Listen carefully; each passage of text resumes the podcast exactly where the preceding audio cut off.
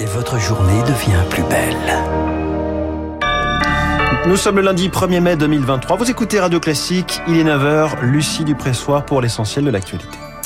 Nous ne passerons pas à autre chose tant que le texte ne sera pas retiré. Les mots de Sophie Binet ce matin. Jusqu'à un million et demi de manifestants attendus dans les rues aujourd'hui contre la réforme des retraites. 300, 300 points de rassemblement partout en France.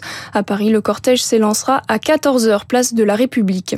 Des manifestations sous haute surveillance, 12 000 policiers et gendarmes mobilisés sur tout le territoire et des drones dans le ciel pour assurer la sécurité.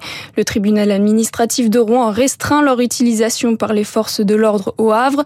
D'autres requêtes sont aussi examinées ce matin à Bordeaux et Paris. Et pour ce 13e jour de mobilisation intersyndicale, le trafic est normal à la SNCF, perturbé dans le ciel. 25 à 33% des vols sont annulés dans les grands aéroports français. Des perturbations qui devraient se poursuivre demain à Orly.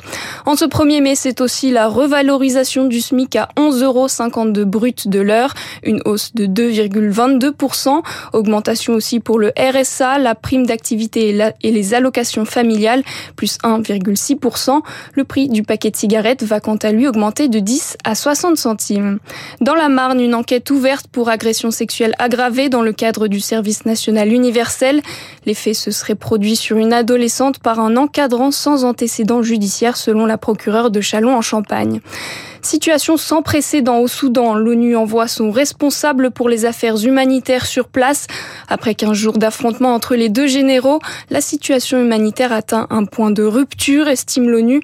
Plus de 500 personnes ont déjà perdu la, la vie malgré une trêve, une trêve prolongée de 72 heures hier soir.